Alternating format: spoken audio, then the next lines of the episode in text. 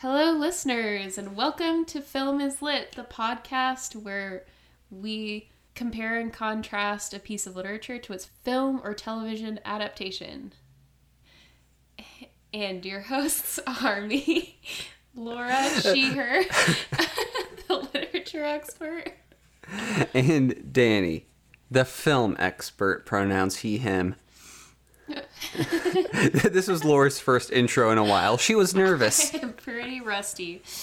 Yeah. Oh gosh, you'd think it would get easier, but not for me. You can tell Danny's the performer of the couple. Who, me? How could you come to that conclusion? Such a ham. Yeah. Um, ooh, ham. I'm hungry. Uh, anyways, welcome to our coverage on the HBO show Watchmen. This is part one of two. So HBO's series is nine episodes, and on this episode, we are covering the first five episodes. And then part two, which comes out next week, will cover the remaining four. I have already seen the series once before. This is Laura's first time. Yeah, I almost feel like there's enough here for me to have watched at least three times each episode. I, I'm almost frustrated that I, you know, didn't see this beforehand. Yeah. I, There's just so much to pick up. I feel like my coverage is going to be less in depth than Danny's because oh my gosh, there's so much to cover and I'm I'm not picking it up just because I've only seen it once. but you are enjoying the show a Oh lot. my gosh. And you do recognize turn it off. yeah, the connections yeah. to the source material. It's so smart. Yeah. David Damon Damon Lindelof. Yeah. Land O'Lakes. Da- David Ortiz Landalakes wrote me. the show and David Lindelof. yeah, he Damon Lindelof of Lost fame and also of The Leftovers fame. Yeah, I didn't watch either. Um, yeah, he was the writer, showrunner for those shows. And this was his kind of big resurgence because he broke out into stardom with Lost and then kind of was derided for the po- meandering. I know this. yeah, meandering, polarizing final season or final few seasons, to be honest. And then he did a second draft on Prometheus, which Ridley Scott made into a movie that's also highly polarizing. Um, and then The Leftovers is amazing, but surprisingly, not a lot of people have seen that show. I love that show, but it didn't break out into pop culture like I thought it would. Um, like Watchmen. yeah, has. yeah, right, exactly. And so, yeah, this is Damon Lindelof's big resurgence. He is now just an absolute superstar. This limited series won 11 Emmys. It Wow. it didn't sweep. It didn't win everything was nominated for, but it couldn't have because it was nominated multiple times in Mm, you know itself out. yeah so it, yeah in certain categories. But it won best outstanding limited series. We should get that out right away uh, for good reason. I love In it. 2018 or 19. 19, so the show came out in 2019 so Right, in 2020 it won all the awards. That's so funny that I keep thinking it's older than it is because it's not only popular because it's good, but they timed it to where it's a hundred years, almost to the day now that we're recording, of the 1921 Tulsa massacre. yes So it just the timing of that was really smart. I'm not sure if that was planned like that, but it was really smart. Right. And yeah, very relevant to today. Uh, it was relevant two years ago when it came out, when we were in the thick of uh, Trump's presidency. And yeah, very topical. This show will be relevant for years to come because unfortunately, racism is sticking around. And yeah, this is something that we're dealing with as a country right now. Well, and not only is it really popular because, you know, of all of the its roots in the graphic novel and its coverage of very relevant racial topics today, but also it really kicked off interest in the source material of the 1921 Tulsa massacre. And it's actually helped like three or four documentaries be launched Yes. like there are a few that just dropped on like PBS and CNN that were trying to get funds to be made for like years and no one would pick them up.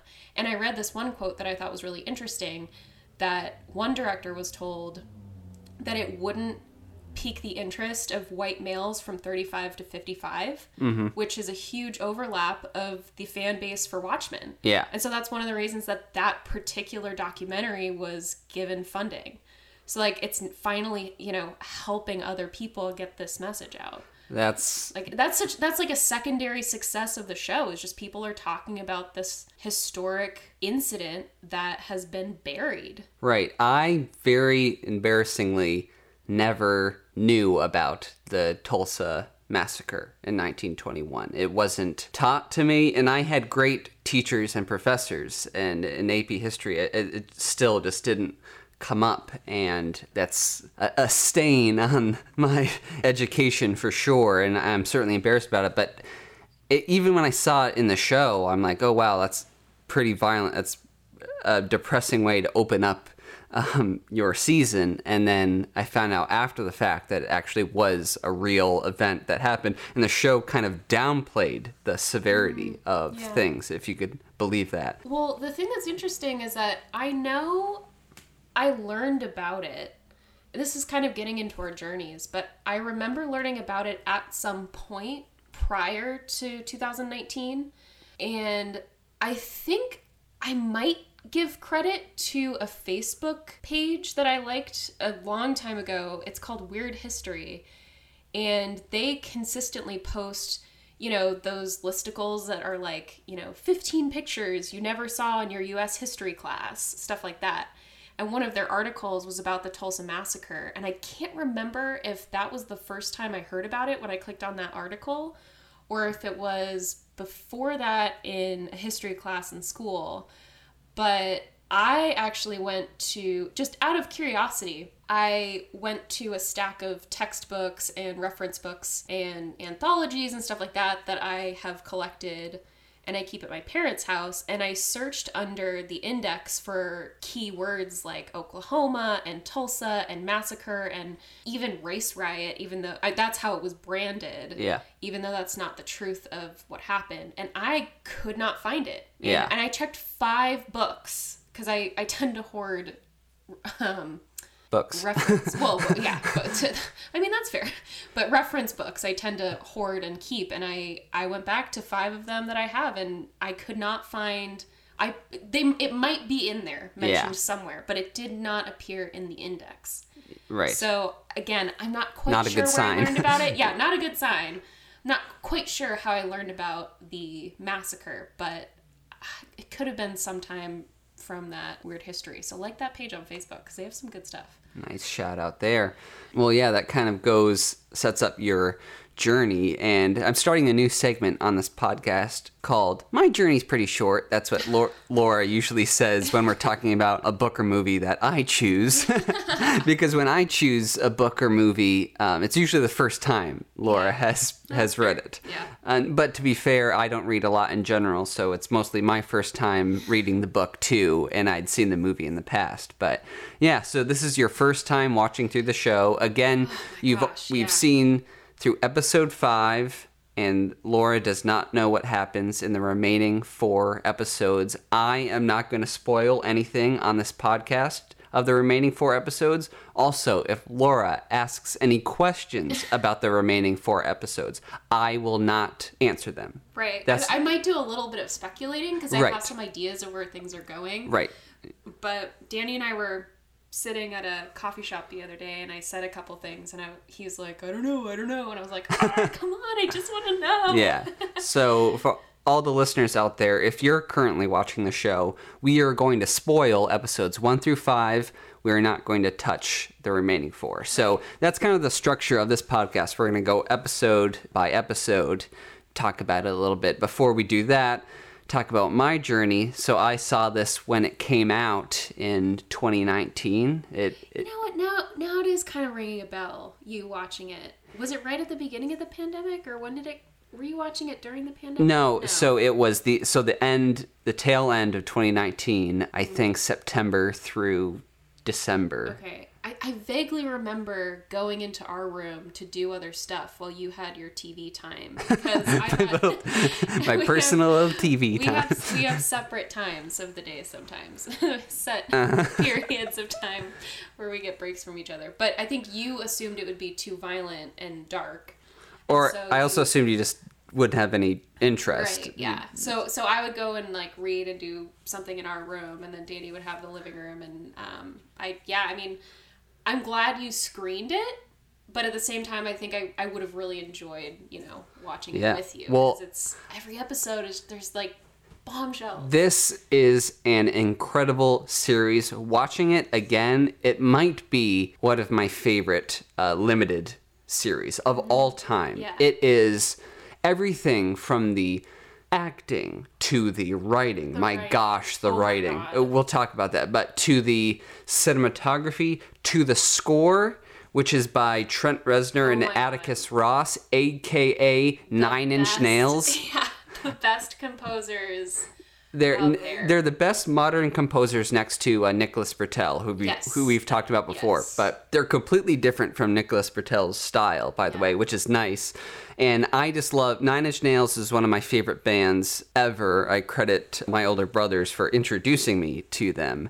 Uh, I, Not a fan. I know they're a little hardcore for you, but um, some of their hits are, are are nice. But yeah, they've moved on to scoring movies. Well, I shouldn't say move on. They still release music, uh, to, which is insane that they have a full career composing scores for film and TV, and then they also are just a band, a regular band. I mean, I don't know how they have the time to do anything, but they won the Oscar in 2011 for The Social Network, which one of the best scores of all time. It's a shame that that score was up against Hans Zimmer for Inception, another one of the most memorable scores of all time as well. So they won in 2011, and then they just won again recently for scoring uh, the Pixar movie Soul, which they collaborated with Jon Batiste with. So they, they shared the award there. But their score for this, I mean, just makes the show. The, It drives everything. the sh-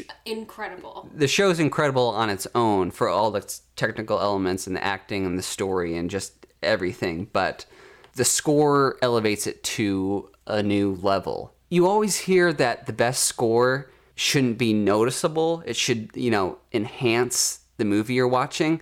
I say BS to that. Some of the some of the best scores are loud and in your face and they draw attention to themselves whilst you're also watching and being absorbed by the content. If Beale Street could talk, Yeah. you notice that score and like you said it elevates that movie to new heights like I, i'm literally getting chills thinking about the horn runs And- Yeah. oh my god but Yeah. anyway yeah this you can't ignore how much the score drives the narrative in Yeah. a lot of ways and. Yeah. every character has their own theme, which is distinct and Yeah. and it, it sounds like Nine Inch Nails music, but again, I love that, and it it's the perfect tone for the show. yeah And my favorite theme is for uh, Laurie Laurie Blake, I Silk Spectre say, two that is episode three. three Yeah. okay yeah oh my gosh it's so good Yeah, we'll play a little bit of it right now.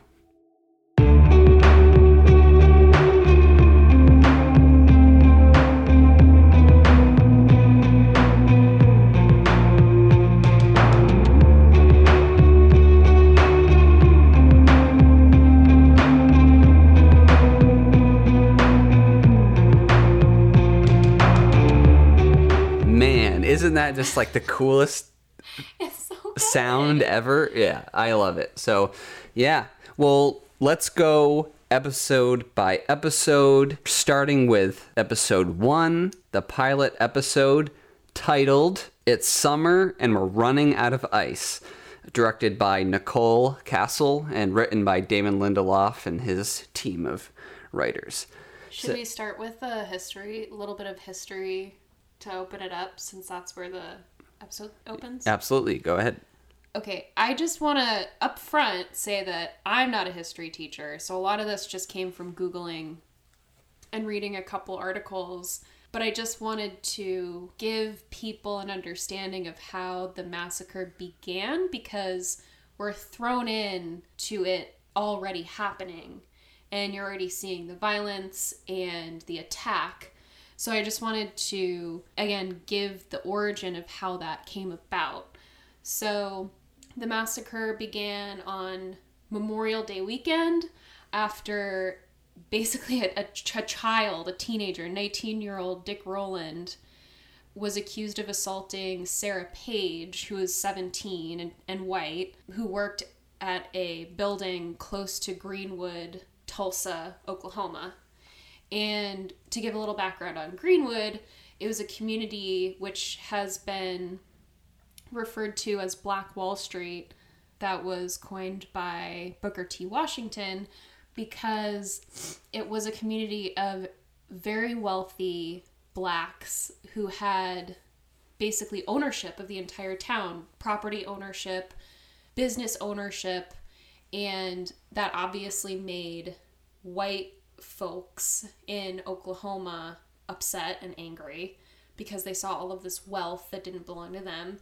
So, this shoe shiner, like I said earlier, Dick Rowland, was accused of assaulting Sarah Page, and that kind of opened the floodgates to a white mob that completely overran the city. And something that I found really disturbing was that the official report records, I think, 36 or 37 deaths, but the actual number is at least 75 to 300 people were killed. Mm-hmm. And the missing bodies apparently were either, you know, buried in shallow graves or dumped into the Arkansas River that was very close. So there are still competing reports of how many people were actually killed, but obviously it was extremely traumatic and the community was completely razed. Yeah. Completely gone. Um, I also wanted to mention uh, an author that I've mentioned before who does a lot of writing on um, reparations, and that ties into this story very directly. Um, and I've mentioned him before when we talked about if Beale Street could talk, but his name is Ta-Nehisi Coates. So I just wanted to say if anyone wants to read further about reparations, which we'll talk about a little bit in Yeah. this episode because of Red red Furation. furations. yeah. Um, I just wanted to mention his name because he does a lot of writing on that and it ties into the massacre. So anyway, I think I hit all the points. Yep. Yeah, so this episode opens up right with that Middle of event. Yeah, and we follow a young Will Reeves who shows up as a hundred year old man later on in the episode. 106? Something like that? Or, Sure. Oh, well, 100, yeah. I Yeah. be. and you're just thrown right into it and i remember just being like oh crap this is an intense way to start out the show i mean it was a massacre and white people in ku klux klan uniforms just went out in the street and shot black people. And a real life fact was that a couple pilots dropped bombs on the black businesses as well. So like the town was completely destroyed. And then right after that, we cut to present day, so uh, 2019 in the story, almost 30 years since the events of the graphic novel. And then after that insanely intense scene, we get another hardcore scene right after that where it's a normal police stop. So a police officer pulls over a white guy in a truck and he's carrying something in the back of the truck and the police officer is wearing a mask. Whoa. I'm at two years before the pandemic. Oh boy. No, a year before the pandemic. It's two years now, but I forgot we've been in the pandemic for two years. Um, yeah, it, in a mask, all police officers wear masks now because three years ago there was a coordinated attack by the 7th Cavalry. That's Oklahoma's version of the. I think it's like an offshoot. yeah, an offshoot of the Ku Klux Klan in Oklahoma in the story. The White Night was a coordinated attack where a bunch of 7th Cavalry members went to the homes of police officers and massacred them and shot them. So now police officers wear masks to protect their identity. And yeah, so this scene in the police stop, uh, the police officer discovers that this guy in the truck has a Rorschach mask, which is what the 7th Cavalry wear, and he can't use his firearm because police officers need to ask permission in this universe.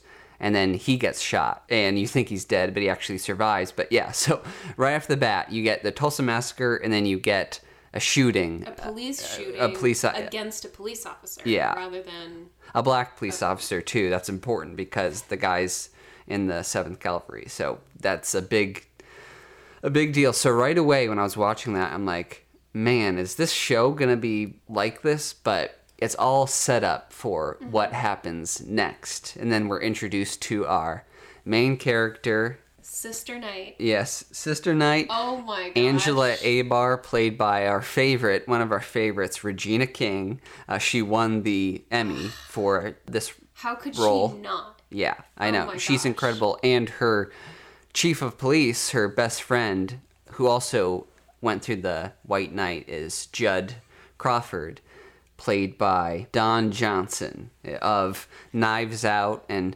Django Unchained fame. Uh, he, he rose to prominence in the show Miami Vice in the, Oh, the 80s. Yeah. You know, you know what? Now that I'm thinking back to this episode, when there's a flashback to right after all of the police officers are attacked on White Night, I should have known that there was something was up with Judd because Yeah. The only thing that had been injured was his arm. And I feel like if you're trying to stage the fact that you're not a part of something violent, you always get shot in the arm. Right. They Isn't that a total like they set it up. Yeah, that is a, a literal cliche. Yeah, yeah. and we just watched that happen in Search Party too. Like it Right. happened. I feel like you know it's like a leg injury or like an appendage injury. Yeah. So you should always be always be suspicious of the person that gets shot in the arm. That's all I'm Right. saying. But right off the bat, the world building in this show is incredible and mm-hmm. It helps if you've read the graphic novel, but it's not necessary. It, it only enhances the story if you read the graphic novel. I think to enjoy the graphic novel more, Yes. watch this because I as I as stated like, you know, full disclosure, I was not a huge fan of the graphic novel. But the fact that Damon Lindelof and the writers were able to pull what they did out of the book makes me at least respect the book more because those ideas were in there. Yeah. So this is really helping me like go back to the book and appreciate what I little things that I missed, like you know, and things that I probably didn't quite understand the meaning of, and Sure. so yeah. Oh my gosh, this is amazing. So, yeah, at the end of the graphic novel, it's alluded to that Robert Redford, the actor, is going to be elected president. And Adrian Veidt set that up, by the way. Like, it was all part of his plan. And so now in the show, in present day, Robert Redford has been president for a while, just like Nixon had uh, beforehand. And instead of reparations, he installed Redfordations. Well, I actually thought that that was a racist term. I, I thought that he instituted reparations, but the Seventh Cavalry and white Oh, no. radicals had. No, their their official name is Redford Rations. Oh, really? Yeah, because that said in the show? it's said in the Black History Tulsa Museum. It said, yeah. You, wait, but in the first episode, when Angela comes to her son's You're right. uh, The, the the son reacts that way because that kid is assuming that they couldn't pay for it on their own. That just because they're black, they needed a handout to get her business Oh, started. I guess I thought he was upset that he just used that term rather than saying reparations. Right. I, I, see- I see guess what you're saying. yeah. See, this is.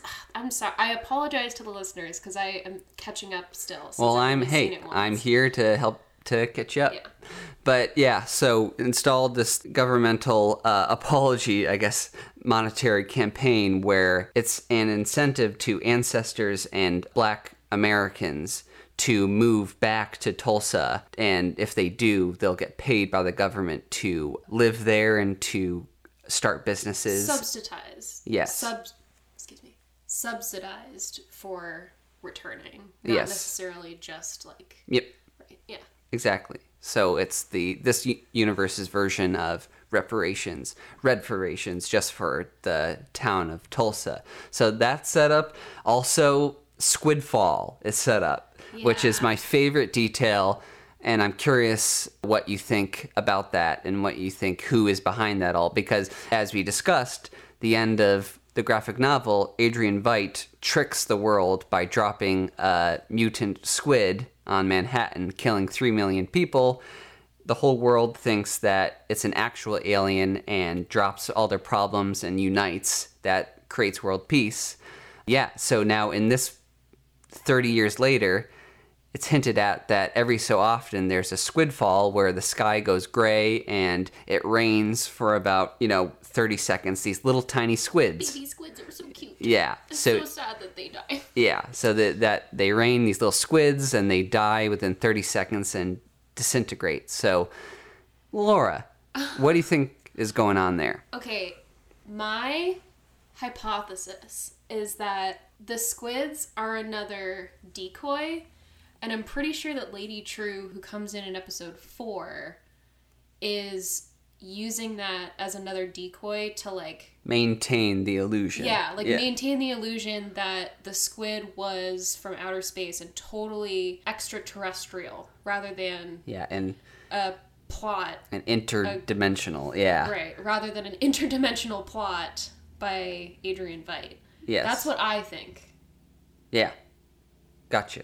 Cool. Yeah, so that's another thing where it's just a minor inconvenience for everyone. When Squidfall happens, they just need to pull to the side and put on their windshield wipers and Mm-hmm. brush away all the squids and then just go on with their life. So that I love that connection I love that To- too. That's really smart. to the graphic novel. Because what the movie, I think, misinterpreted or missed Yeah. was that they replaced that with an actual bomb.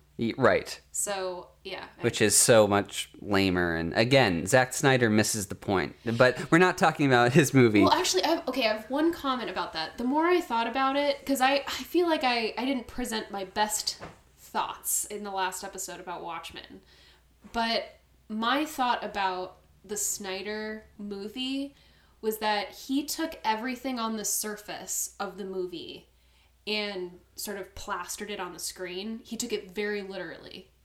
And the more I watched this, which took everything basically metaphorically from the book mm-hmm. and deepened it, it almost makes me more upset at the movie that he just took. It- It's an Yeah. interesting practice or exercise to see him do that because graphic novels literally have the word graphic in the name. And so I understand where he would want to take everything very literally by what was on the page, but it suffered so much. And if he had pulled out what the book was really trying to highlight about radicalism and morality and stuff like that, I think he would have ended up with a, something closer to this, which really nails what the book was trying to say, and and and probably doesn't even say as well as the show. So sorry, that Yeah. was just a little thing that sort of popped into my head as I'm watching this and enjoying it so much more than the movie. Well, one of the last things I'll say about episode one is that there's an in universe show called American Crime Story. Right. Where, uh, oh, sorry, American Hero Story. It- uh, Yeah. American Crime, I think, is a real show, but it's a dramatization of the Minutemen, which were the first set of heroes in this universe. Yeah. And the show within a show, American Hero Story, looks exactly like a Zack Snyder movie. From exactly from the slow mo violence to the um, extreme Ultra gore, violence, yeah. to the the sexy, I guess, pornographic view of violence and how and and that's the whole thing where Alan Moore and Dave Gibbons they were kind of showing the gray area of superheroes where yes they were delivering justice on one hand but they also their ethics were gray it's like should they be doing what they were doing is this violence perpetrated against the aggressor's moral Right. and so the show, I think, is a wink at Zack Snyder showing like this is what his version of Watchmen was. Clearly the wrong thing. Missed clearly the something that missed the point. Because Right. again, violence, I mean, can be cool and it is cool, but there's a scene in episode two, and we can kind of transition to episode two where after Judd is murdered at the end of the episode, they drive to an RV camp called Nixonville, uh, which is a bunch we're housing a bunch of people affiliated with the right wing side and you know confirmed racists and they go and they just they want to know who killed Judd and if they don't get any answers they just went out and they, they just beat the shit out of everyone. Yeah. and in a way it's satisfying to see racists and Nazis yeah get the shit shit kicked out of them but at the same time it's like those are police officers and it's like you know if the world r- worked like that it would be kind of chaos. So Well, it's like yeah. the moral the morals of that are are left up to your interpretation. Right, and it is scary to think that the world does work like that for a lot of types of groups of people. Yes. And something that I found almost distur- th- this is how I love how they play with morality because in one way you see how the police have reformed at least to the point where society is so violent in this area because it's also very clearly stated that the this Tulsa area is the only place where police are allowed to wear masks to mm-hmm. protect their identity. Yeah. This isn't a national law. There's a senator who's trying to expand this law Yeah. to the state of Oklahoma and then people are speculating that he'd like to expand it nationally.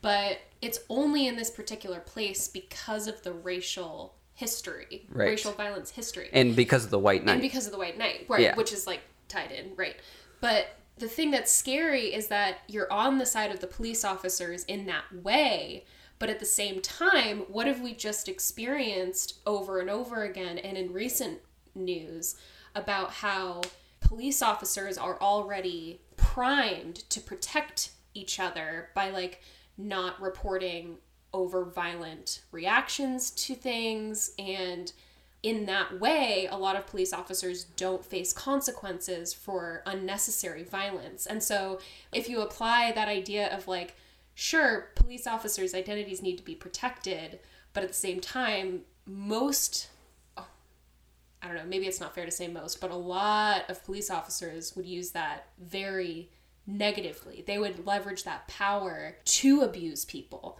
So I love how they play with that morality. Right, yeah. And it just presents a very interesting moral argument that the graphic novel also presents. Are superheroes above the law? Um, and kind of hinting at are cops above the law. so Totally, that's yeah. kind of a one to one comparison there. But yeah, so the episode one ends with Judd Crawford hanging from a noose. He's introduced in the show watching uh, Oklahoma, or Black Oklahoma, as he calls it. And the song that you first see Judd in is uh, the song, the lyrics are Poor Judd is dead, is that lyric. Yeah, because So- Judd is the main character in Oklahoma. Right. Right. And then you see the Judd character in the show, Don Johnson, and then the first words, Judd is dead. And you're like, oh crap. And later on in the episode, after the violence against the police officer happens, then he invokes this law that allows all the police officers to use their guns. Because, again, in this universe, you need to ask permission before you go on cases. Your gun can be unlocked Yep. for you to right.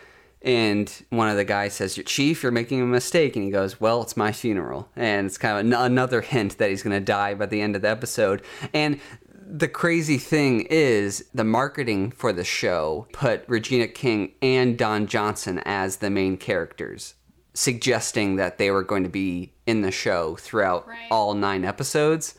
So to see Don Johnson, again, who's having a resurgence of his own, dead at the end, that was completely unexpected. So I, I was surprised. Uh, Well, another way that that line "Judd is dead" is a little bit foreshadowing is that you learn in episode. Is it two? Should we move on to episode? yeah, two? two. We're on- that he is involved with the Seventh Cavalry, and that so it's also sort of this like tone of like he's morally dead. Yeah. So episode two is titled Martial Feats of Comanche Horsemanship. Uh, also directed by Nicole Kassell, written by Damon Lindelof and Nick Cuse. So in episode two, Will Reeves, who's the old man in the wheelchair, who was the kid at the beginning in the Tulsa Massacre, he says that there are skeletons in Judd's closet. So Yeah. Angela goes over to Judd's house where Judd's wife is, and he, she's kind of having a little wake of sorts, mourning Judd. The funeral hasn't happened yet. And then Angela fakes passing out, like faints, and then uh, she's housed up in Judd's room, and the wife's like, "Oh, I hope you get better," and like, "Oh, they ha- have their little ex- exposition there." And then when the wife leaves, Angela checks out Judd's closet and finds a Klan uniform that belonged to his dad and we don't know that. and grandpa. We don't know that it belonged to his family. I think yeah, uh, right. I th- it's, the it's hinted at because when he's getting dressed in his uniform after the cop is shot in the first episode, he there's a picture of him and his father that would match the time period of his father having been a racist police Right. officer in Tulsa. So like that was something that stuck out a little bit, but I never would have never would have realized that visual language, visual storytelling. It's all there. Yeah. And so she brings that uniform back to Will Reeves. Yeah. And he's and she's just like, You said he had skeletons in his closet? Well, I looked in his fucking closet. Yeah. Oh my god And then yeah. Will was like, Oh, I didn't mean literally. This was in his closet. and, and he's like, did, did you put this there? And he's like, I'm in a wheelchair. I can't walk upstairs. Right, but Um, she's like, yeah, but you told me that you ha- you hanged him, and Yeah. he kept saying like, oh, and right when we meet him too, he said, do you think I could lift 260, pa- 206 pounds or something like that yeah, over my head. over my head? Yeah. she's like, I don't know. fucking, she, yeah, why the fuck would I care or something like that? Yeah. So that's kind of episode two. They're all re- the whole police force is reacting to Judd's death, and now like kind of a war has started between the Seventh Cavalry and the police force that includes Sister Night, Angela Abar, and then also we haven't talked about Tim Blake Nelson, who plays yeah.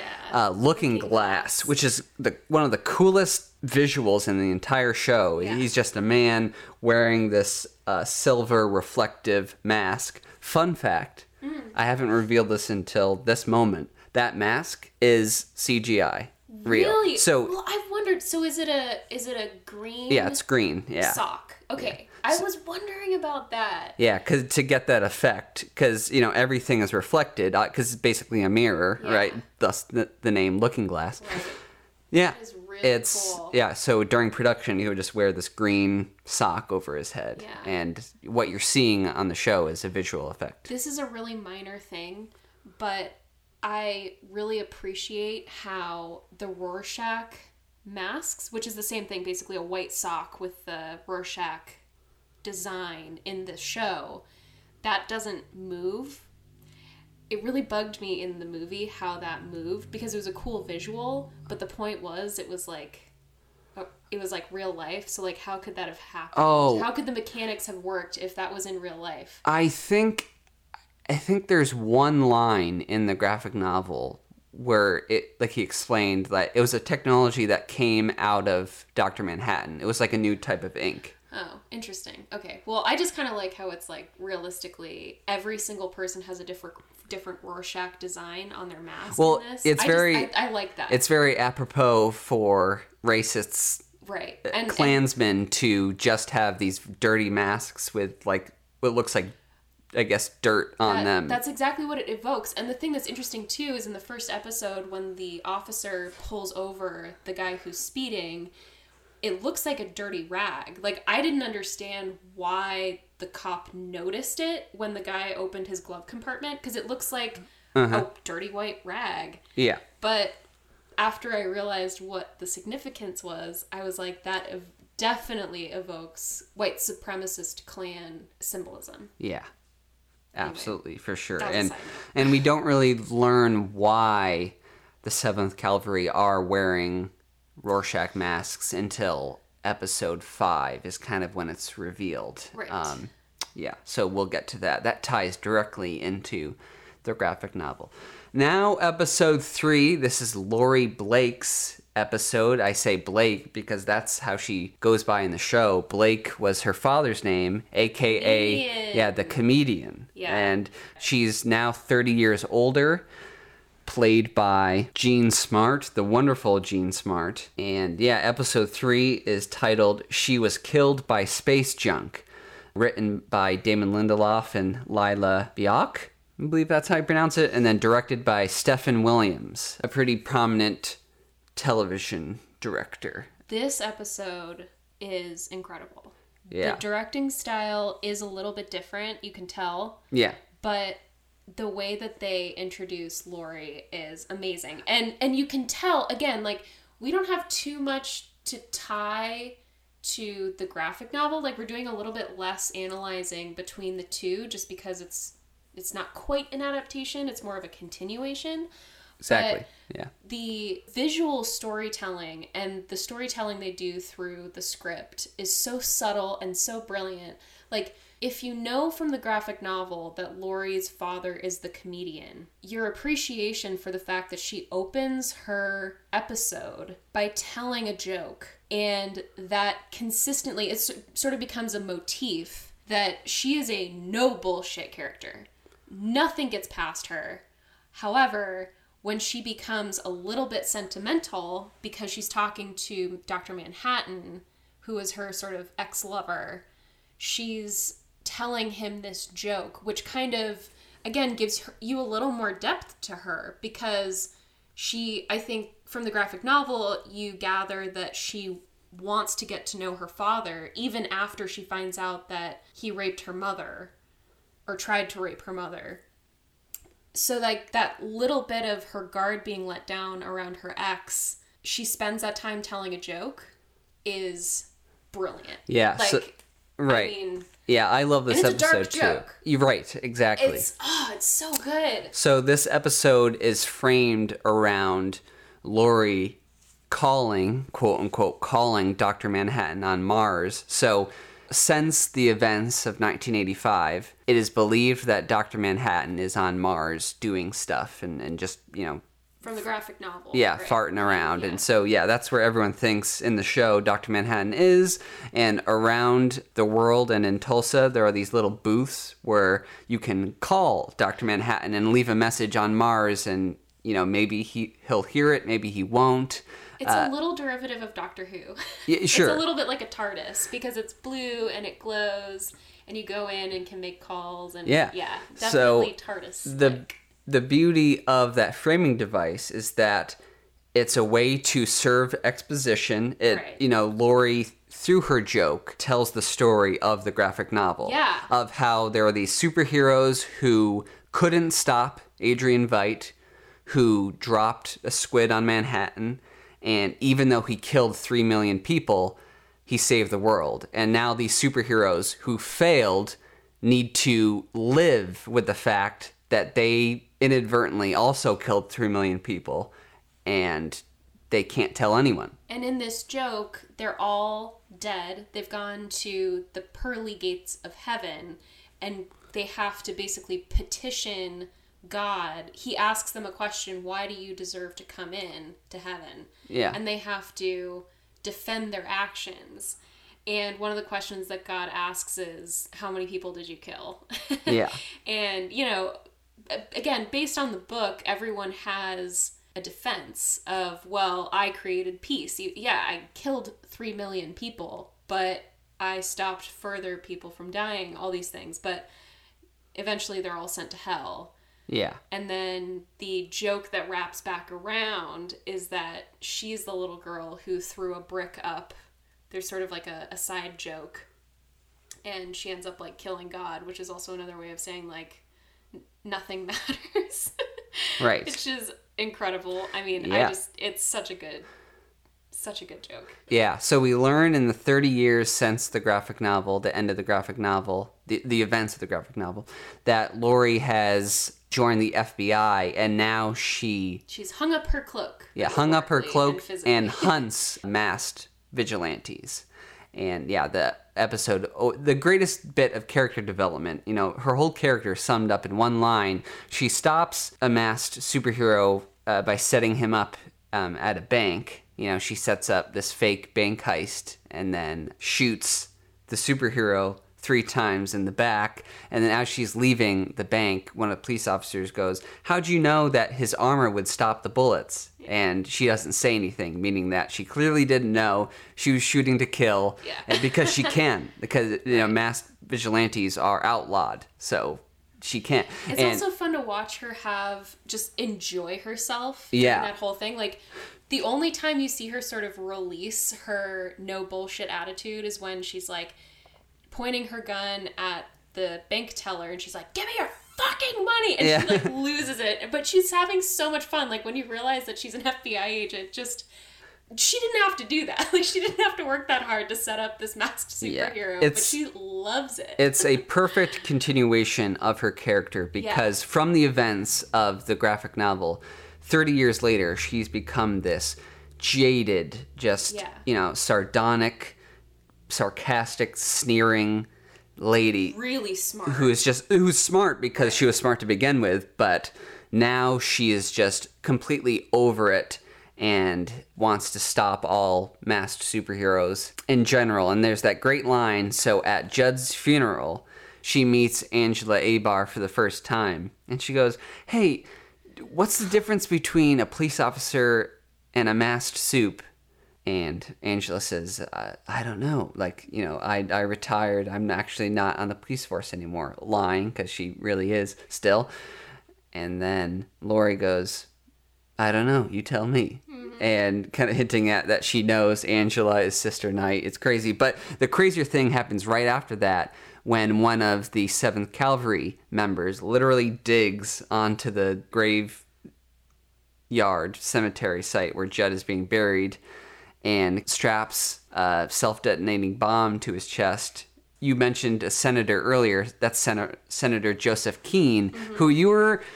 I was on sus. to- yeah, he yeah. was sus. To be fair, the show makes it kind of yeah. clear that he's sus uh, right away. But Yeah. yeah, that's if readers of the graphic novel, Keene, that's a nod to the Keene Act, which outlawed all superheroes in 1977. this is that senator's grandson Oh, that's so smart. who Notice that. yeah, it's either his son or his grandson who did the opposite of that, but he secretly has ulterior motives. But his act put all police officers in masks. So yeah, his father outlawed masks. Senator Keene brought masks back to Tulsa. He wants to bring masks everywhere, but again, in episode five, we learn that he is in cahoots with the Seventh Cavalry, Yeah. which is insane. Also, I just wanted to note that it's fun to see this actor, James Wolk, in something else because the only other thing I've ever seen him in is Mad Men. And he's kind of the most annoying character in Mad Men of all time. His name is Bob. But it's fun to see him in something else because do you know if he's been in anything? I I don't. This is the only thing I've seen him in, but he's great. He has he plays the perfect pretty boy Yeah. sycophant politician. Totally. Who you can tell immediately that it's all an act. Like Yeah. all his pleasantries and the way his demeanor is all for political gain because Yeah. he's he's one of those types of politicians. Well, and the fun thing is that he isn't what he seems in Mad Men too. He plays a very similar character where he's riding that sort of I'm in the background. Don't, Yeah. Don't pay attention to me, but I'm pulling some strings a little bit. right. Yeah. Exactly. Yeah. So He's great. I like him in this a lot. So yeah, the the Seventh Cavalry member with the bomb strapped to his chest asks to take Senator Keene hostage, or else he'll blow everyone at the funeral up. Demands. yes. Ask. yeah, right. He's not like, please come with me.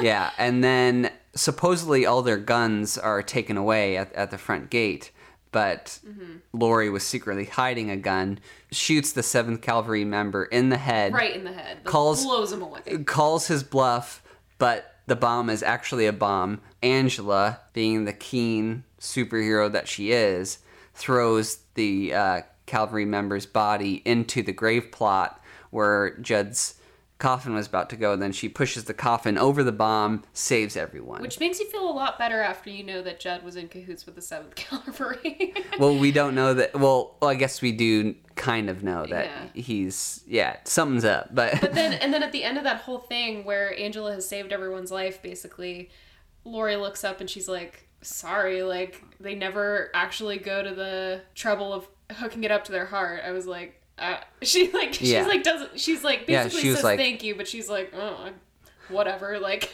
but also it's what Angela does is kind of confirmation that Right. she's more than she seems. She's Yeah. not just a baker now. Yeah. She yeah. So Yeah, and that episode it ends with a great interaction t- between Laurie and Angela, where Laurie confronts her and says, basically, "I know your sister Night. What was in Judd's closet?" And Angela's like, "I don't know what you're talking about." And Laurie's like, "You know, cut the crap." I, I talked to Judd's wife, and you don't seem like the fainting type, so I know you s- snooped around there. You were the And, last person yeah, in the room. The yeah. writing in that scene is just incredible. All the dialogue is perfect. And yeah, so that's Laurie has a wonderful episode. And yeah, it ends with the car from the previous episode that was scooped up that had Will Reeves in it right. dropping right right in front of her from the sky. It's kind of maybe is it Dr. Manhattan or maybe it's something else. Maybe it's Lady Trieu. Who knows? But Well, speaking, we catch Laurie laughing at it, which kind of also goes to the whole she's the comedian's daughter. Like Yeah. that's her first reaction is just to like uncontrollably laugh at the ridiculousness of the statement. I think is what she's laughing at. Yeah. Because she has so much disdain for the antics of these super superheroes that are just humans. I think Yeah. that's what she finds really funny. And so a car dropping out of the sky, she's just like, "Are you fucking kidding me? Like just stop with the theatrics. Yeah. Just like you know, like work the way that us FBI agents work. Just like do your job and get to the point rather than these theatrics. That's what I think she's laughing at, which is great. It's just so great. Yeah. Well, now we move on to episode four Lady Trieu's introduction. She has a great, Incredible intro. yeah. Yeah. It starts with a complete story of this couple who are selling eggs in this undisclosed Farmhouse. yeah farmhouse location. And then we meet lady Trieu who offers to buy their location in exchange for a child that she created from th- this couple's real life eggs and sperm uh, in her own facility. She's a trillionaire and yeah buys their house via a baby. Now i have a question what do you think is the object or thing that drops from the sky on that plot of land I have an idea. I feel like it's Dr. Manhattan returning. Mm-hmm. I'm not sure. At first, I thought it was Adrian Veidt because we haven't really discussed how Adrian's storyline is Oh yeah, we'll get to him. But I realized that when he escapes his little pleasure dome, he's just on a different planet. So, and he's kind of looking at Jupiter. So, I don't think that's him. I think it's Dr. Manhattan, but I'm not sure. I don't know. Interesting. But the thing I was going to say about Lady Trieu's intro is that again, this has nothing to do with the graphic novel. There's no mention of her, her character, nothing like that. But that short story I was watching that, and I actually watched that twice because I couldn't stop the episode after watching episode three. And I mm. just sort of watched like 15 minutes into the next episode, and then we, we restarted it when Danny and I were together. But that could be taken as like the perfect flash fiction. Just stop it where that sort of meteor, that, well, whatever it is, Yeah. it's like a fireball crashes onto their property and they're like, "What was that?" And she's like, "It's mine," because Yeah. they just signed their property away to her. That from minute one to minute like seven or ten or whatever it is, like that is masterful flash fiction, Yeah. incredibly well done. It sets up Lady Trieu's character. Uh, in fact, it sets it up in two ways because she asks the couple, What do you know about me? What have you heard about me? And they share their details, and she's like, First of all, I'm a trillionaire, not a Yeah. billionaire. Second of all, like it's not just a clock, what she's building downtown, all this stuff, and you know, blah blah blah. So you get her character, you get her relationship with her daughter, which is fairly adversarial, she or at least very controlling of her daughter. Yeah. You understand that she's masterfully manipulative Intelligent. and s- extremely intelligent, gets what she wants. yeah. Major I mean- major Adrian Veidt parallels. Vibes. Oh yeah. yeah. Definitely. Yeah. Super rich, obviously trillionaire. Yeah, like And yeah, it's technologically advanced yeah, I, I mean, just brilliant character development. And hinted at that it was her big aircraft carrier that picked up Will Reeves at the end of episode Yeah. 2 uh, suggested. And there's that great scene when Lady Trieu and Angela are talking in Vietnamese, kind of a secret code because Laurie's there and she doesn't know Vietnamese. You assume she doesn't. Does she know it though? I don't know. I, You tell me. know. She's really smart. Um, right, yeah, she's smart too. But yeah, clearly Lady Trieu left these pills in the car that she dropped for Angela. So yeah, she knows, confirms in that moment that Will, who Angela finds out is her grandpa in this episode, yeah, Will, her grandpa left these pills for her, and that'll come into play in episode six, which we're about to watch, but you haven't seen yet. So, mm-hmm. yeah, Lady Trieu is such a great character, as all these characters are. Yeah. Again, it's a complete creation of the show, not tied to the graphic novel, I believe, in any way. The other thing that I think is brilliant about her character is that the episode sets up the extremely sharp contrast between this, you know, salt of the earth couple who are hardworking and, you know, probably don't have a lot of money, even though they have a lot of land. They're property rich, cash poor kind of people who we later learn can't have a child, you know, so they're happy, but they're missing something, you know versus the trillionaire, big money, big tech scene that's coming into the community and sort of disrupting what's there because there's something to be extracted. And Yes. even that is sort of a moral question of like, why should Lady Trieu be able to come in? And even though she offered them $5 million plus a genetically modified baby, I don't know how to best say it, Yeah. but like it's their genetics. Like, yeah, it's like it is biologically, it is biologically theirs. their baby Yeah. Like that's a pretty great thing to give for their house and their 40 acres or whatever but like what's the morality of pressuring them to make that decision under three minutes Yeah. right like that's just a really interesting And she even she even jokes that if they say no, she'll kill the baby.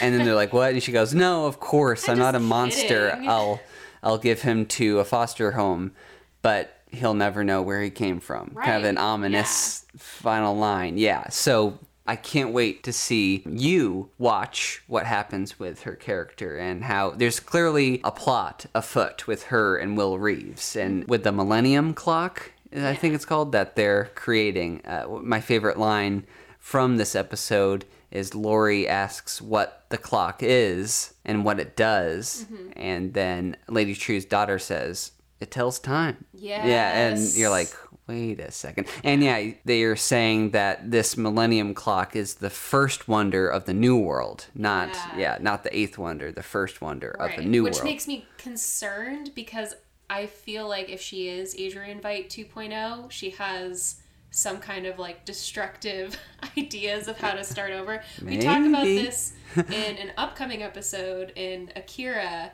Yeah. we talk about like how to what extent do you need to restart sort of push that restart button to create an opportunity for something that's better than what's already there Yeah. that makes sense. Like there's a beauty in complete rebirth. Right. A complete empty canvas, but the destruction that came from clearing that canvas as Adrian Veidt did that did, in New York. you know, raises the question, is it worth it? Does that make you a good person? All all that Right. Yeah. stuff. So Again, yeah. moral ambiguity. Exactly. The show does it so well. And yeah, episode 4 is titled If You Don't Like My Story, Write Your Own. Which honestly, see again, like that's what makes me concerned about Lady Trieu's ambitions. Mm-hmm. Yes. I think that she's trying to write her own story and she's got something that might not be entirely oh, Laura, you're you're just on the right track. God, that's such an accurate description of Oh, what's Oh, no, happening.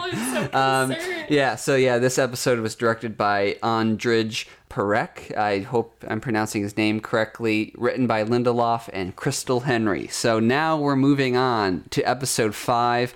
My favorite episode of the entire series. Well, I should say I love every episode, but this one hits the hardest. It's the Looking Glass episode.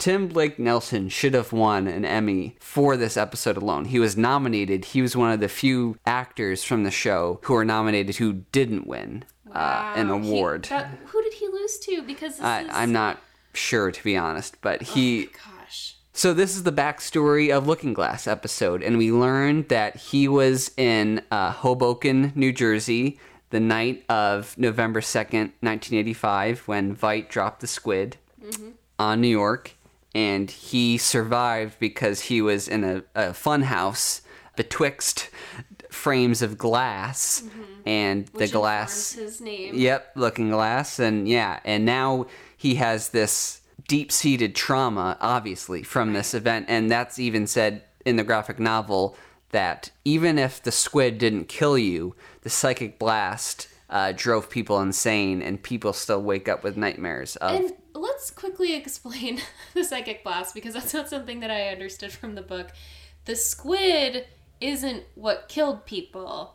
It Yes. was the psychic blast that the squid sent out Yeah. that exploded people's brains. Yeah, that it omitted as it was dying because this is so insane. So in the novel, Veidt, as he was constructing the squid, he cloned the brain of a psychic medium and put it in the squid, and then he genetically modified the brain so as it was dying, it would emit a blast of pure energy that would melt the minds of everyone within, you know, a certain mile mile, mile yeah, radius. miles, yeah. And then everyone outside of that radius who were close enough to the blast, they would go insane to varying degrees, right? Mm-hmm. Looking Glass, whose real name in the show is Wade Tillman, he's a special circumstance because he was, you know, the blast was protected by waves, but he still has intense trauma just being in the epicenter of it all, seeing everyone around Walking him out of this funhouse, Yeah. yeah. and everybody's dead. dead. dead. basically. Yeah, because that's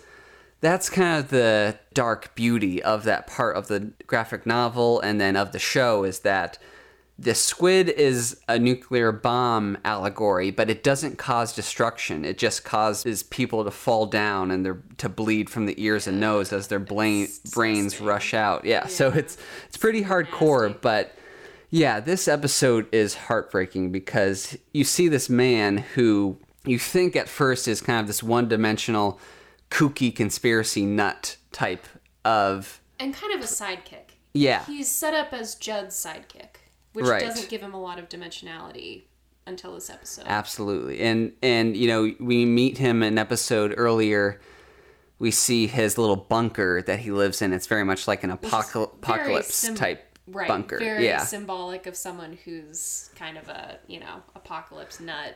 Yeah, but you realize that he wears this mask because it's reflectatine is the material and it would reflect against any potential future uh, squids, big Mm-hmm. squids that send out psychic blasts. So he wears that because he can, because of the the Keene Act, but it's also security for him. So he wears it at home Yeah, too. when he sleeps. He never takes off the mask, so to speak. And he also sews reflectatine into his hats too. So when he's not masked, he still has the like brain protection. right. Which in itself is kind of nothing because Yeah.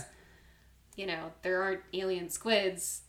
Right. It was exa- e- it was exactly. Yeah. Yeah. it- so it's just devastating to, and it's a perfect metaphor for PTSD and Yeah. trauma that lingers. You can't just get over it. It it sits with you. And my favorite scene is when he's he does all the test drills in that um, EDS machine, which is extraterrestrial like security defense systems. And yeah, the alarm malfunctions, and he says like, "I've been performing over 500 practice drills on this unit, and it has never acted like this before." And the guy's like, "Sir, we only recommend doing one practice drill every six weeks." And he's like, "Gosh darn it, send me a new unit and overnight it. I don't Yeah. care how much it costs." So Yeah. yeah, you just Poor guy. feel yeah. for him and on the side organizes these support groups for Mm-hmm. people who are either linked to the November 2nd attack or have generational yeah trauma dren- from it. exactly and the episode just gets more and more devastating as he meets a woman from the group. They go out to a bar and uh, they're flirting. And a- as she's leaving, she's like, "I'm gonna call a friend. Like you, you call a friend as well to drive you home because you're drunk." And my favorite line from this episode is as she's leaving, he says to no one, "I don't have any friends." And you're like, "Yeah," because the closest thing he had to a friend was Judd, Yeah. who's dead, and who he didn't know was racist until it was too late. So that's another devastating blow to him that Yeah. his one and only friend is dead and was racist. And then now, thought he was. exactly. And then you could say Sister Night was his friend, but again, he doesn't know Angela Abar. He only knows. oh, wait, no, he she- does. She gives him a hard time too. Like Yes. she calls him a freak sometimes, and she's like, "You're just, you're like, you're so weird." Yeah, you're a nut. You're Yeah. a nut. yeah, like you know, he's he's Yeah. a little bit of a nut, but Right, yeah, not everyone knows that he was at Ground Zero mm, almost. Right, exactly. Yeah. Yeah. So, yeah, I'll amend that. So Wade knows who Angela is, but they're not They're really not friends. friends, yeah. They're co-workers, they're colleagues. Yeah. Um but yeah, realizes that the woman gets a ride from someone in the same truck from episode 1, that guy who shoots the police officer. So he follows this truck to the 7th Cavalry's base in an abandoned mall and that's where he realizes it was all a trap. They were bringing him in, and we see finally Senator Joseph Keene Behind is a Rorschach mask. yeah, and is with them, and Seventh Cavalry. right Seventh Cavalry, and explains that he and Judd were there as plants in Tulsa to keep the peace between the cavalry and police officers, but they're involved. And then he shows him the most devastating piece of media of all time, which is the footage that Veidt gave to Robert Redford, you know, President Robert Redford. President Robert Redford, what like seven years after the attack to show like I knew this was going to happen. I planned this. This is It's all me. it, it was all a creation, and yeah, that is that moment for someone's whole world, the whole trauma to be proven that to be fake and to Yeah. be nothing. And yet we learn why the uh, Seventh Cavalry wear Rorschach masks. Rorschach, the character in the graphic novel, wasn't outright racist, I could say, but a lot of his ideals were right wing Yeah. and uh, kind Radical. of yeah radical, associated with white conservatives. Christian right. purity. Right? Yeah, like he he he views the world very much in black and white terms, and if you're not pure, then you're completely filthy and you're nothing. Like a passage, one of the first passages in the book is Rorschach saying, "The city is dying of rabies." Is the best I can do to wipe random flecks of foam from its lips. Never despair, never surrender. I leave human cockroaches to discuss their heroin and child pornography. I have business elsewhere with a better class of person. So, not outright racist, but intense conservative views. And he was a frequent patron of the New Frontiersman, which in the universe was this Fox News, Alex Jones equivalent newspaper. And he ends, so the novel ends with the New Frontiersman picking up Rorschach's journal from the crank file, and you don't know if it's going to be published or not. We learned from the show that it was published in the newspaper and also published as a book on its own, but it was dismissed as pure conservative, crazy Right. talk which is something that you predicted and something that you said of like why Dr. Manhattan needed to kill Walter Kovacs in the first place because no one would believe him. That's kind of you were kind of vindicated in that sense because he published this in the New Frontiersman and yeah, it was dismissed by everyone outside of that circle. Walter Kovacs is Rorschach, just to Correct, yeah. make that link. Yeah. Yeah. Yeah. the reason they wear Rorschach mask is because the 7th Cavalry are the type of people who read the New Frontiersman. Right. But on top of that, they are funded and led by Joseph Keene, who was given the tape, what, like once he became a senator, he was given the information that Veidt orchestrated the squid attack on November 2nd. So they have two. So uh, what what's so cool to see is that so in that video that they uh, send out the threat video in episode one when they're threatening the cops Right. that we're They gonna say like TikTok, yeah TikTok, TikTok, TikTok they say passages from Rorschach's journal Uh-huh. but parts of it are changed and warped to fit their racist Oh, of course. agenda, Yeah. which is so per- like which is a perfect metaphor for what happens with today's media. We can shit on Fox News for hours, but I think the dangerous thing about Fox News, from my opinion, my liberal perspective, is that sometimes you can have the really hardcore nuts who can twist that information even more so than it's you know it's already glorified and already flirts with the truth. And for Klan members to take that and to be emboldened by that mm-hmm. And to feel unified by that it, it's a perfect allegory for what the 7th cavalry would do Yeah. they would view Rorschach as a god because he is, on one hand, a hardcore white conservative, but on the other hand, he was right. Like, they are vindicated by the footage that Joseph Keene shows them. Yeah. So he's like a god to them.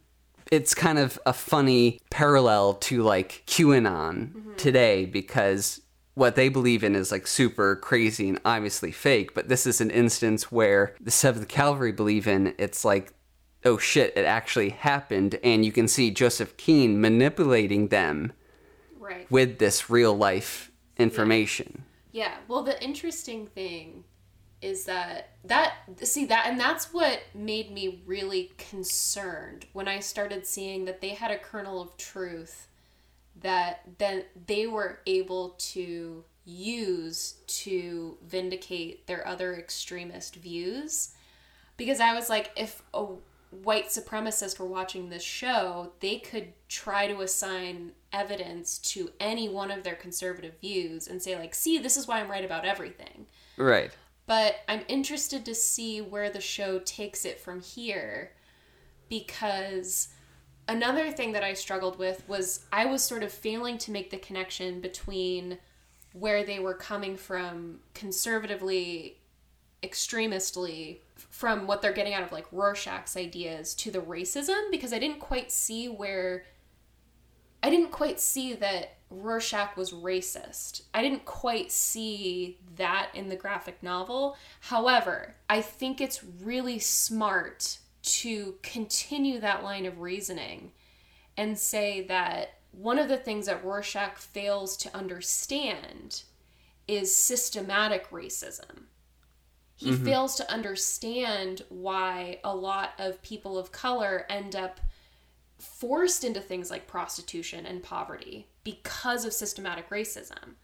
Uh-huh. So I think the problem with seeing things on this black and white spectrum versus how morality can be very difficult to tease out it ends up you end up assigning blame incorrectly and then thinking that those kinds of people you start to like group people artificially and saying like those kinds of people are automatically going to be less moral than people who are like you know part of like high society which systematically again places a lot of white people in that Yes. area. So I really like how they continue that line of reasoning and say like see all of these like white conservative Christian extremists, they would be primed to read that and feel vindicated while completely ignoring systematic racism.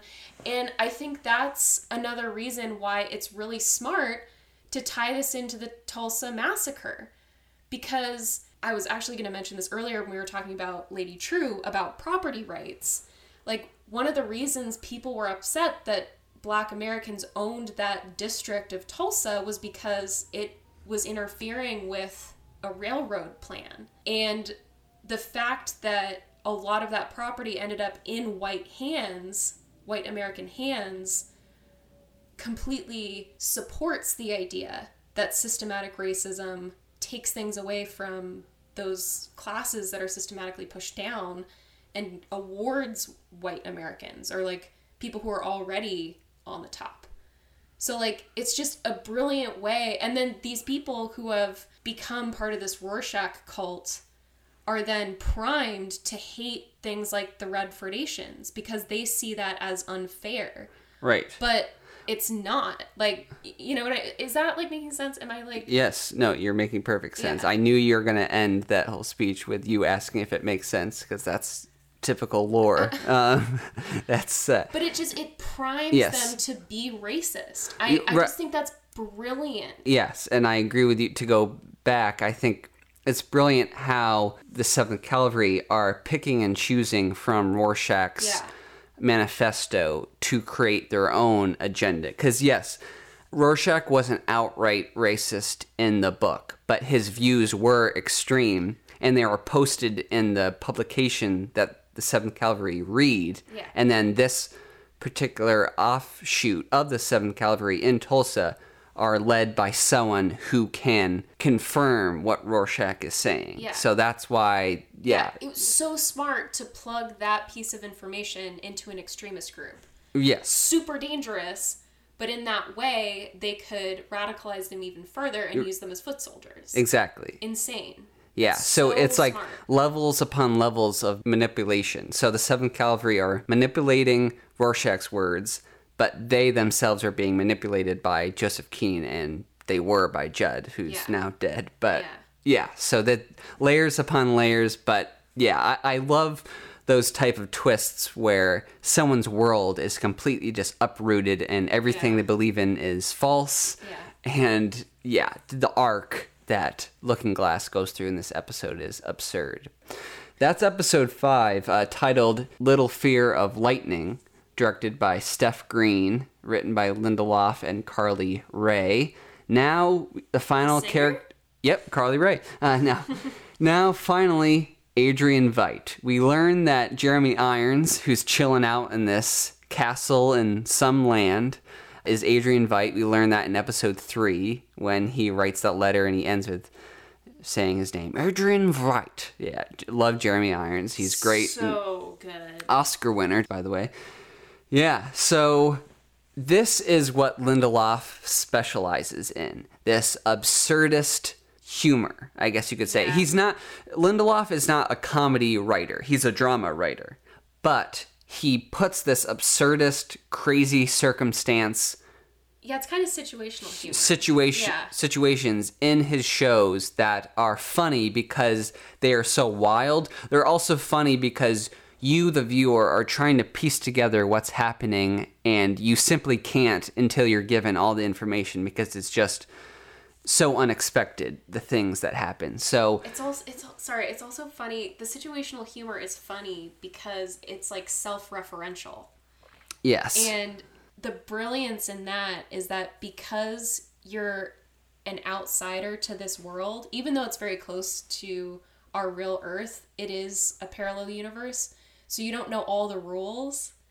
And so, like, the jokes are so funny, but it's like you almost don't quite get them. But Yeah. I'm sure as soon as he unlocks the secret and I understand what's going on at the end, even little, I mean, little crumbs I'm like picking up. yeah, But if I watch it again, which I almost certainly will, as Yeah. soon as we end Great. episode nine, Love I'm to gonna hear re- that. I'm gonna rewatch it. But I'm sure as I go back, it's gonna become even funnier because it's self-referential. oh gosh, I can't wait I'm so excited. till you see what happens. But Anyway. what what do you think is going on? Okay.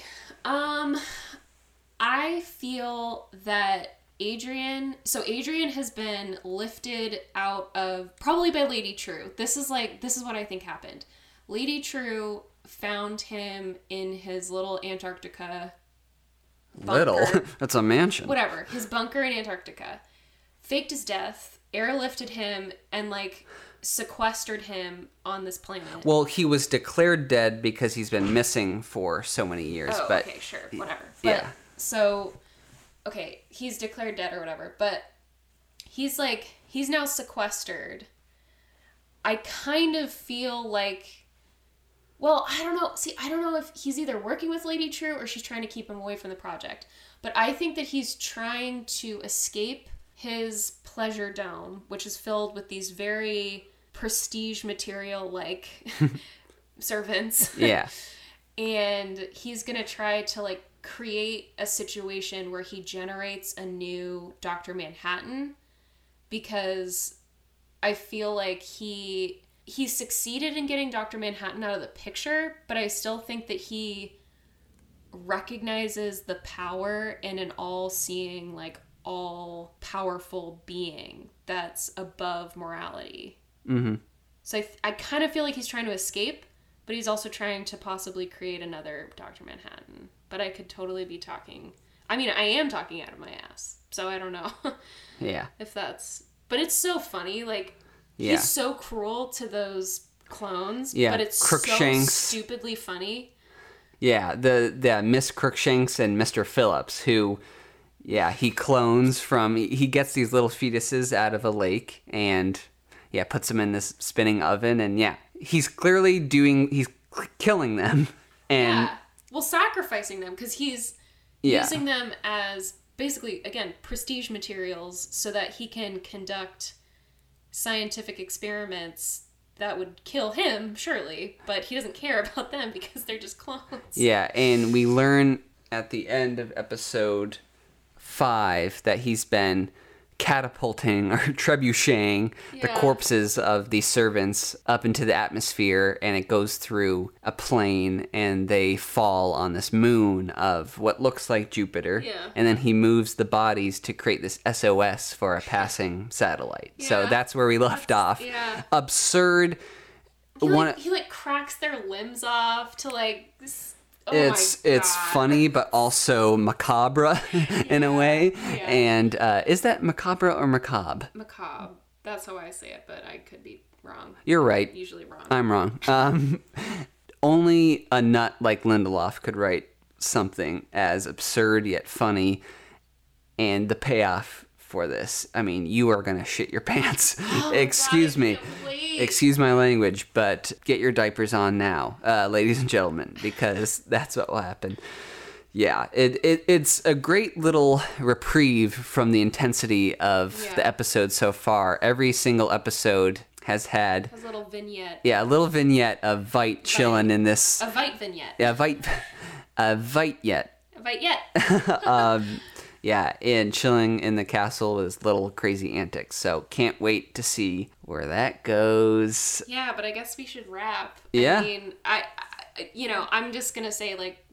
five or four out of four stars for all of these episodes. They're so good. It, on top of it just being well written, it is a spectacle, and it's one of the rare spectacles that it's as interesting as it is cool to watch. The transitions are brilliant. Yes. Like almost every transition between scenes, there's I, I have no words for Yeah. how smart they are. Just smart movie making. This is yeah, a filmmaker's catnip. You can have your cake and eat it too. You get great storytelling, great uh, nods to the graphic novel, Easter eggs, but also a cool new story. Lindelof, you did it again. I still haven't forgiven you for Lost or Prometheus, but after this and the leftovers, I think you've almost redeemed you're, yourself. you're on the line. Yeah. Next project better be flawless, because otherwise, I, I think it will. I mean, he's on a hot streak after this. yeah. All right. Well, we'll see you next week after we've watched the whole show. We'll talk about the remaining four episodes. And oh, I just, I can't wait. Oh my god. I'm so excited. Yeah. Well, thanks for listening. Please rate and review and subscribe if you haven't already. Uh, we really appreciate all your feedback and, and nice, nice Thanks comments. Yeah, who writes and likes Yeah. our stuff. I mean, we're just two nuts recording. Yeah. We don't know anything. We don't know anything. All right. We'll see ya on the next one.